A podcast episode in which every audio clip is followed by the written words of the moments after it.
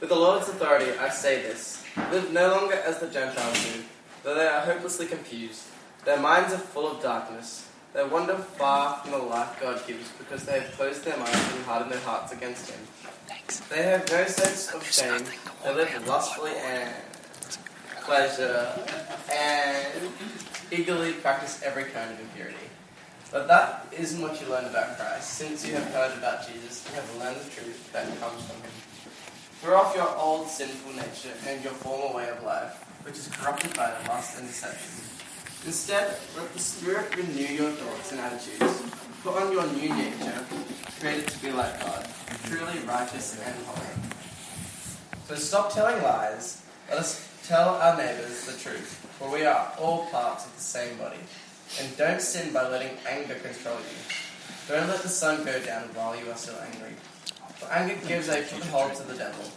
If you are a thief, quit stealing. Instead, use your hands for good, hard work, and then give generously to others in need. Don't use foul or abusive language. Let everything you say be good and helpful, so that your words will be an encouragement to those who hear them. And do not bring sorrow to God's Holy Spirit by the way you live. Remember, He has identified you as His own, guaranteeing that you will be saved on the day of redemption. Get rid of all bitterness, rage, anger, harsh words, and slander, as well as all types of evil behavior. Instead, be kind to each other, tender-hearted, forgiving one another, just as God through Christ has forgiven you. Cool. Thanks, Steve, for sorting that out. I really appreciate that. That's good enough. Um, I was uh, listening to a sermon on Ephesians the other day, and I discovered Paul wrote the book to the church of Ephesus, which was made up by a bunch of house churches. Just like us, hey? there was no physical building for one sort of church in Ephesus. Everyone was meeting in houses. And so this letter would have been read out amongst the houses. But before we talk about um, Ephesians 4, I want to take a few moments for you to think about these two questions. When you think about yourself, what are you most proud of? And what are the most important goals you have for yourself in the next 10 years? Just think about those two things. I'll give you a few minutes.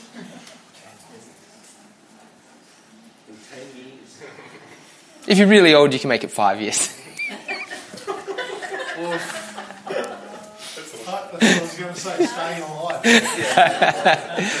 so, what are you most proud of about yourself? And what are your most important goals in the next decade?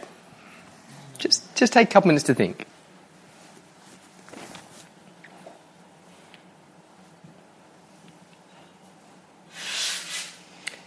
And if anyone's brave enough, I'm going to ask you to share these in a minute, but you don't have to.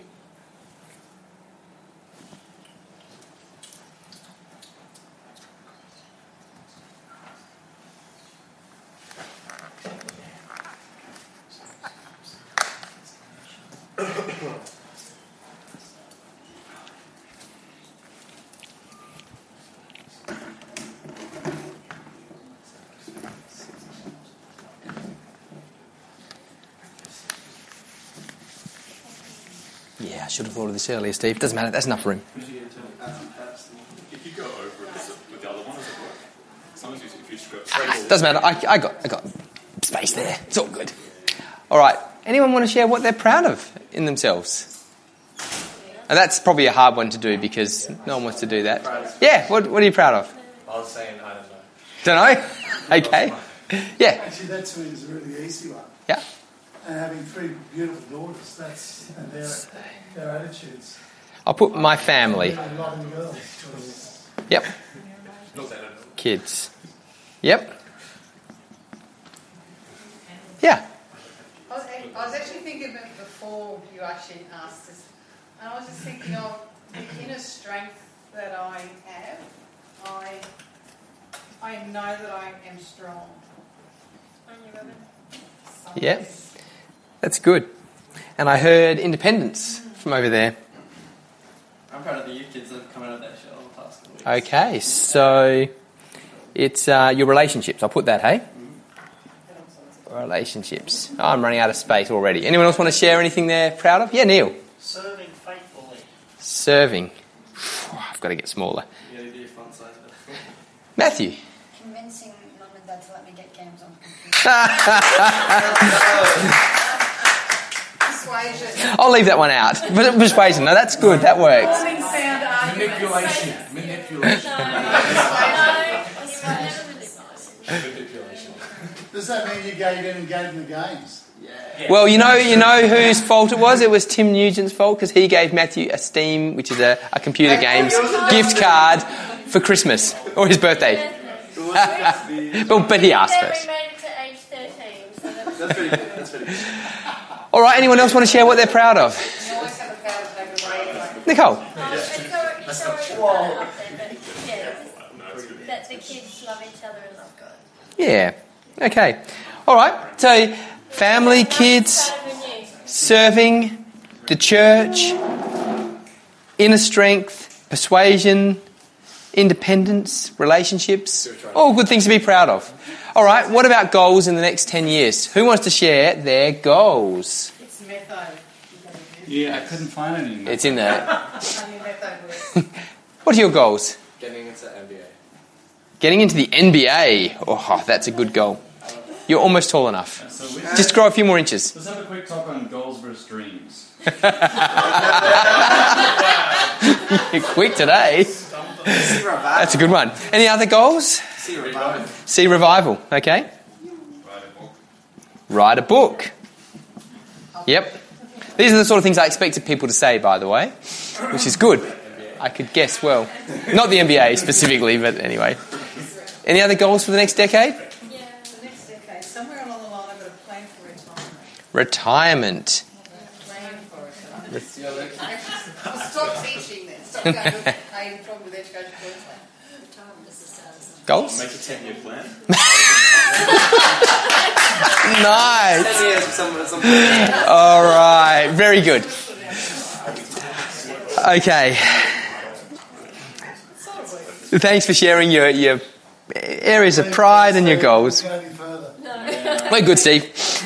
Thank you for that, though. It's uh, half done now. So, when I think about myself and about other people and consider what we're proud of in our lives, those the sort of things that you said are the answers that come to mind. People are often proud, though, aren't they, of things like what they've achieved. We're proud of what we've managed to achieve in our career, the house we've renovated, the property we've done up, the fence we've painted, the songs or the music we've composed, the poetry we've written, the artwork we've painted, the family we've raised. Those are all things that people are proud of. When we talk about goals, the sort of things that we usually have as goals are advancing our career into the MBA, renovating our house, buying a dream property. yes, that's right. Composing a great piece of literature or art, or writing a book, completing a degree. Those are the sort of things we make our goals, aren't they? And these, these are not bad things, these are good things. Um, these are things which are important to work towards. But we put a lot of emphasis on them. We put a lot of value on these, on these goals and on these dreams and these ambitions. So it's worth asking the question are these the things that God calls us to do? Is God proud of those things? Is He calling us to make those things our goal? Is this what God says life is about? Well, Ephesians 4 17 to 32 is all about life and how to live life. Take a look at verse 17, which starts this way With the Lord's authority, I say to you. So the next one, next slide. With the Lord's authority, I say this to you live, no longer as Gentiles. Throw off your old sinful nature, your old formal way of life. Instead, let the Spirit renew you and put on your new nature. So, Ephesians 4 gives us insight into the way God wants us to live. it helps us understand what God thinks is important. So, these are the achievements in life that we should be proud of when we achieve them. These are what we should make our greatest goals and ambitions in life. That's at least according to the one who created us. Verse 25, let's look at what it says. It tells us stop telling lies, tell our neighbours the truth. Truthfulness should be a key goal and ambition in life. We should be proud of life when we are truthful. Verse 26 calls us not to let anger control us. It reminds us of the profound truth to never let the sun go down on our anger. Because anger is the foothold for the devil. So we should be most proud when we live lives of peacefulness and gentleness. Verse 28 commands us to stop stealing, to work hard, to be generous. So, one of our key goals, according to the Bible in life, should be to contribute in some way. Our work, our contribution isn't about self importance, it's not about prestige, nor is it about accumulating personal wealth or possessions. Instead, we work hard in life so that we can serve others and be generous. So, whatever you're doing in life, whether it's paid or unpaid work, pride should come not because of receiving accolades or obtaining wealth. Instead, be proud when you're contributing in a way that helps you serve others. Then in verse 29, we're reminded about the destruction that words can bring. Words have the power to hurt, to damage. They also have the power to heal, to encourage. Those are the words we should choose. When my kids say something that doesn't sound kind, I usually ask them to think and say, Is what you just said true? And if it isn't, don't say it. And if it is, then go on and ask the question Is what you're saying necessary? Will it help the person you said it to? Does it need to be said? And if the answer is no, then don't say it.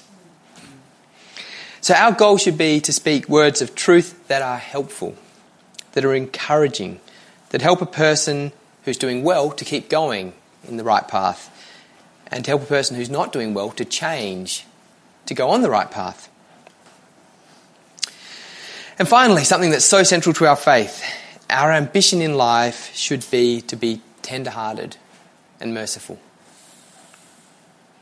Mercy is at the root of God's relationship to us, isn't it? The death and resurrection of Jesus, they show us how great our need is for forgiveness and how great God's capacity is to forgive. So we're called to be like that too, to forgive like God, to be gracious like He is. There's no deeper calling than that for a Christian. And so that should be our deep ambition that we forgive. When the time in our life comes, as it does for all of us, that we need to forgive someone who's hurt us badly, our ambition should be that we can forgive when that time comes. So think back to the beginning of the sermon. What were you proud of in your life? What were your goals and ambitions in the next 10 years? Do they look anything like this table? Did they revolve around issues of truthfulness, of peace, of gentleness, of encouragement, of service and generosity, of mercy and grace? Your answers were perfectly legitimate, perfectly reasonable. But if they're not about character and good relationships, then they should just be peripheral goals. They should be peripheral ambitions. Let's be encouraged to make these things our prime goals and prime ambitions in life. And be proud when you're truthful, when you serve, when you encourage, when you show peace, when you show gentleness in the midst of all your frustrations. That's when you should be most proud. Much prouder of that than anything you can achieve at school or work or university. Keep seeing these small daily goals as your main ones. Make them your ongoing ambition every day. And then the bigger goals are going to take care of themselves.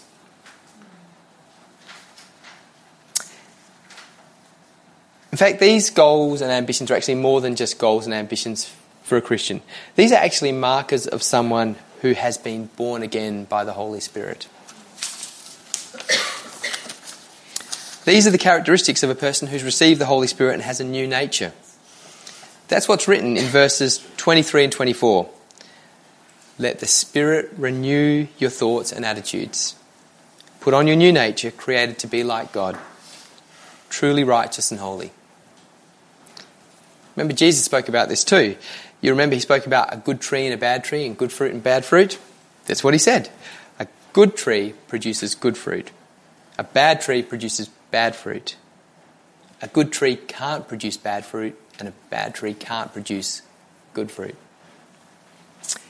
Someone who knows God, a follower of Jesus who's been forgiven and transformed by the Holy Spirit, produces good fruit. It's as simple as that. Fruit like this description in the book of Galatians. The Holy Spirit produces this kind of fruit in our lives love, joy, patience, peace, kindness, goodness, faithfulness, self control. That sounds like a, a, lot like the commands in Ephesians 4, doesn't it? These are the markers of a person who's God, who God has renewed.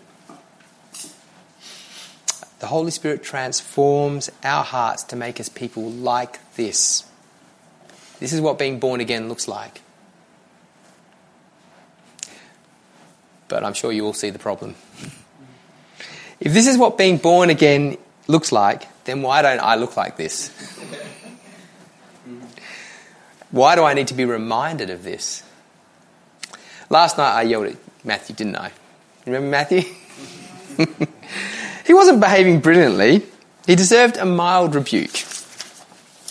And yet I found my tension rising and I pulled him aside into the study there and firmly yelled at him, letting my anger get on top of me.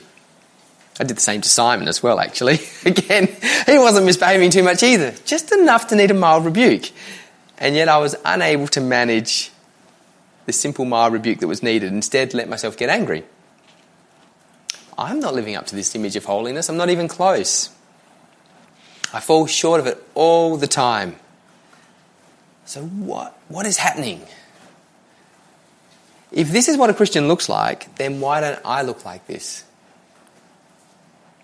And if Paul, who wrote the book of Ephesians, knew that this is what the church looks like, why did he need to write to the church and remind them to live like this? Any, yeah, share your thoughts. Because they're not fully living like that. They aren't, are they? It's a goal, but it's not achieved. Yep. It's a goal, but it's not achieved. Just like us. So how is that the case when Jesus says, "Good fruit tree bears good fruit"? How does that happen? All bad trees. We're all bad trees. Quite possible. That's the humble way of looking at it. I think we we try and we let go and we lose our focus. We come back and then other things get in the way and I don't know. I think it's a constant battle to live like that. Mm-hmm. Yep. It reminds me of the parable of the, the farmer where he has to prune back the, the branches, and that, even though that's painful, like sometimes the presentation of what people need to cut out needs to be presented to them, and then then to let God cut those things back Mhm. so that they can produce fruit. So it's a battle for us, and we let things get in the way, and God needs to be involved in that change, doesn't He? It's good. Any other thoughts? We're clinging to our old self. So we're still seeing some of the fruit of the old self. Mm. Even though the new self is, is planted in us, Mm-hmm. we're still clinging to our old self. So this old tree which is ugly and bad, and there's this new tree growing inside it that's going to break free. it's complex, isn't it?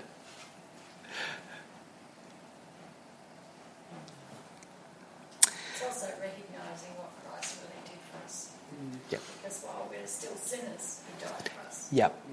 So, It's a daily thing. Yep. We've just got it every day. Yep. Yep. While we were still sinners, He died for us. One of the most beautiful verses.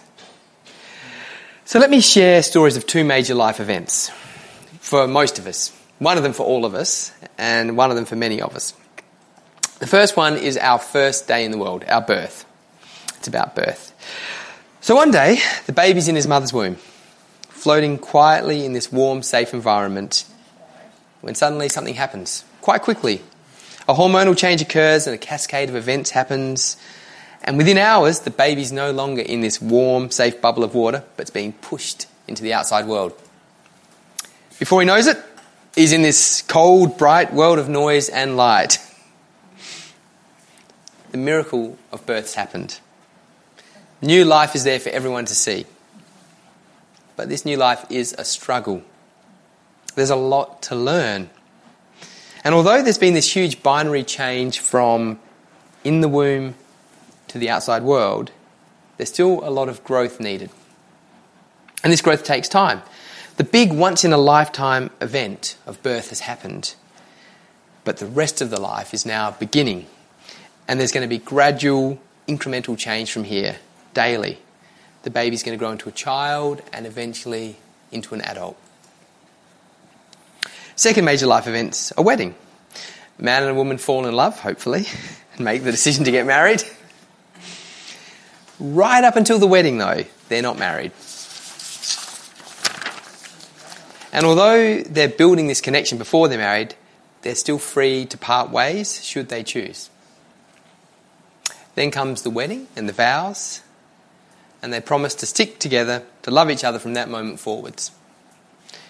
Two individuals become one new family unit.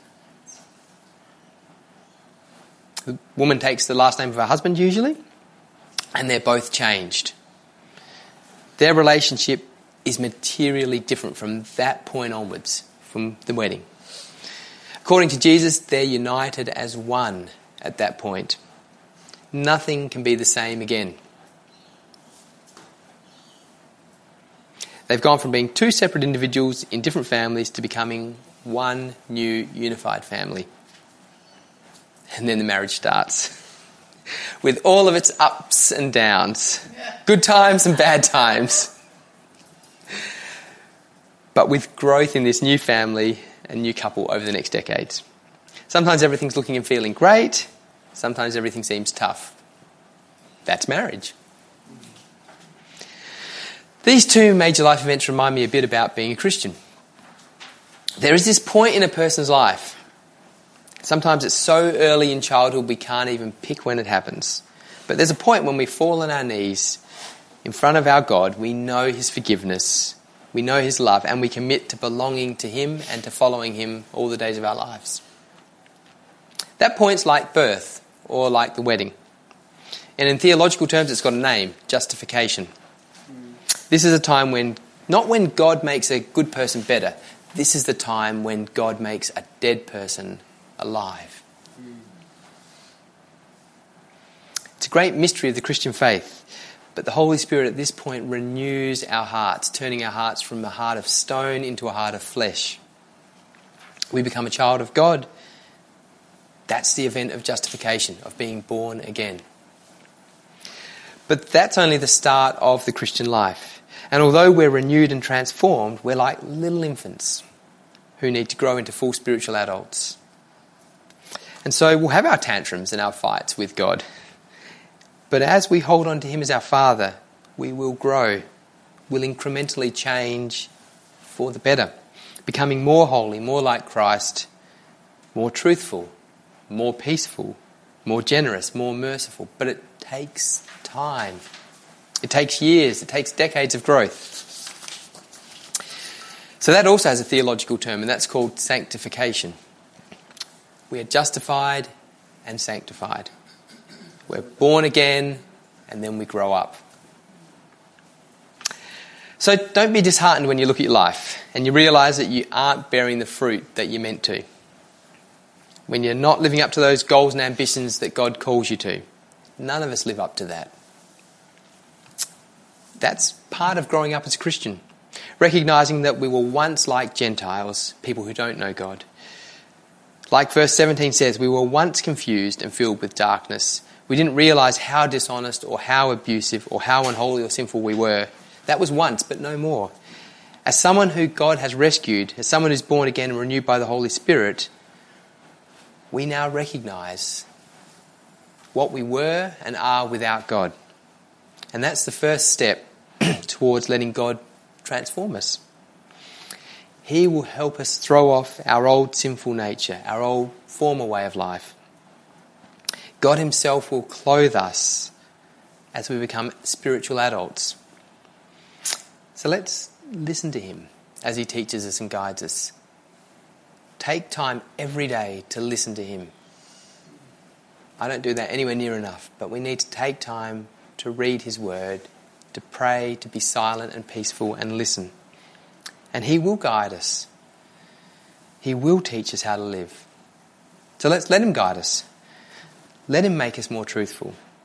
Let Him teach us to become gentle peacemakers. And then we'll be known by all these things. We'll be known by our service, by our generosity. And we'll see others grow through our encouragement. We'll know restored relationships through our forgiveness. We'll be the sort of people that are a joy to God and a joy to others. And we'll bring that joy to others. Amen.